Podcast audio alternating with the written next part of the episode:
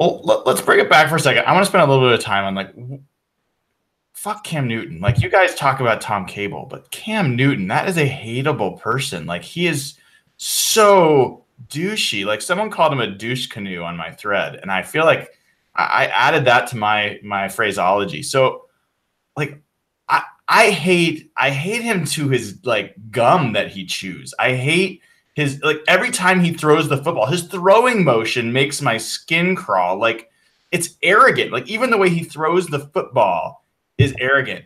He like called out a teammate like when there was a timeout they had to burn. He's like, "That's on you, Trey." Like he's just like horrible. What what do you hate most about Cam Newton?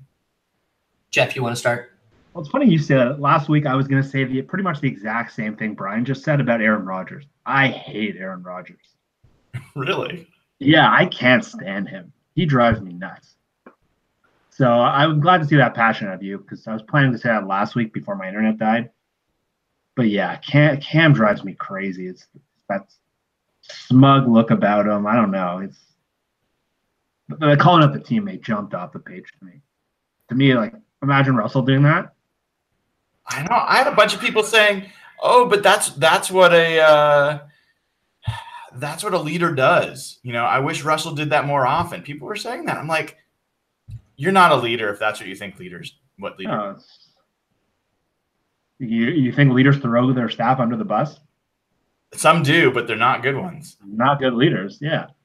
I have one word to describe Cam Newton as a person. Well, no, as a not as a person, a player personality, asshole. There is nobody who is more annoying in the NFL except for maybe Big Ben and Aaron Rodgers. trying to think of any others that annoys me more. Cam Newton is the worst leader ever. He the way he celebrates when he gets a first down is like if he had celebrated after he won the Super Bowl, but he does it after like every single first down. It's so annoying. It's so obnoxious.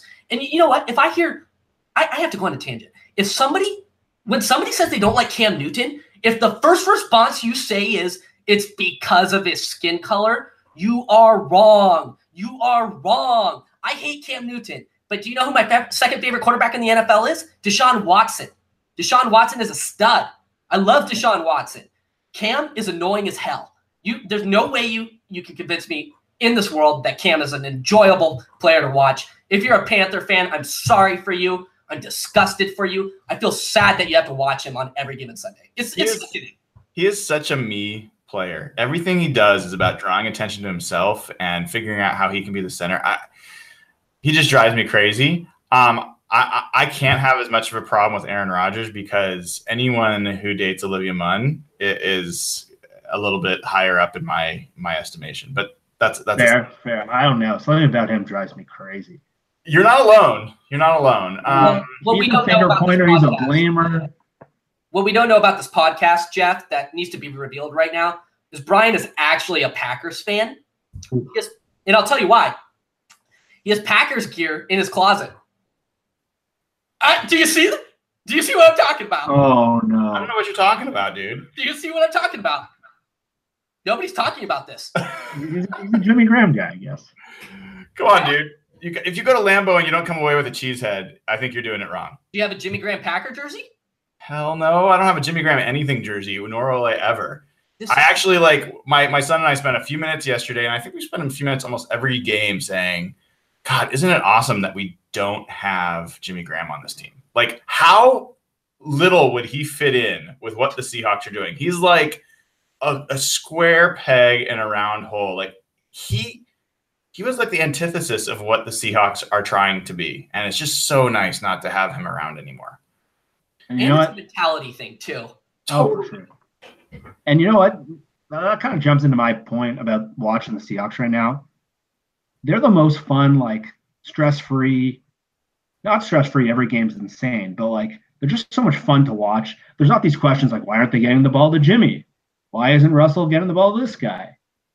They're just getting the most out of kind of a scrappy team, and they're in every game. And just every game where Jimmy wouldn't be used in the red zone, that whole 2015 season, 2016. What's wrong with Jimmy? Maybe Jimmy was the problem. And every team that Jimmy, every team that Jimmy goes to somehow gets soft. It's amazing, right? The Saints after Jimmy left got tough. The Seahawks after Jimmy left got tough. The Packers are soft. Thank you. I wonder why. Well, we, we, we, we've digressed here on the Jimmy stuff, and I apologize for that. But but uh, I apologize for Evan taking us there. But um,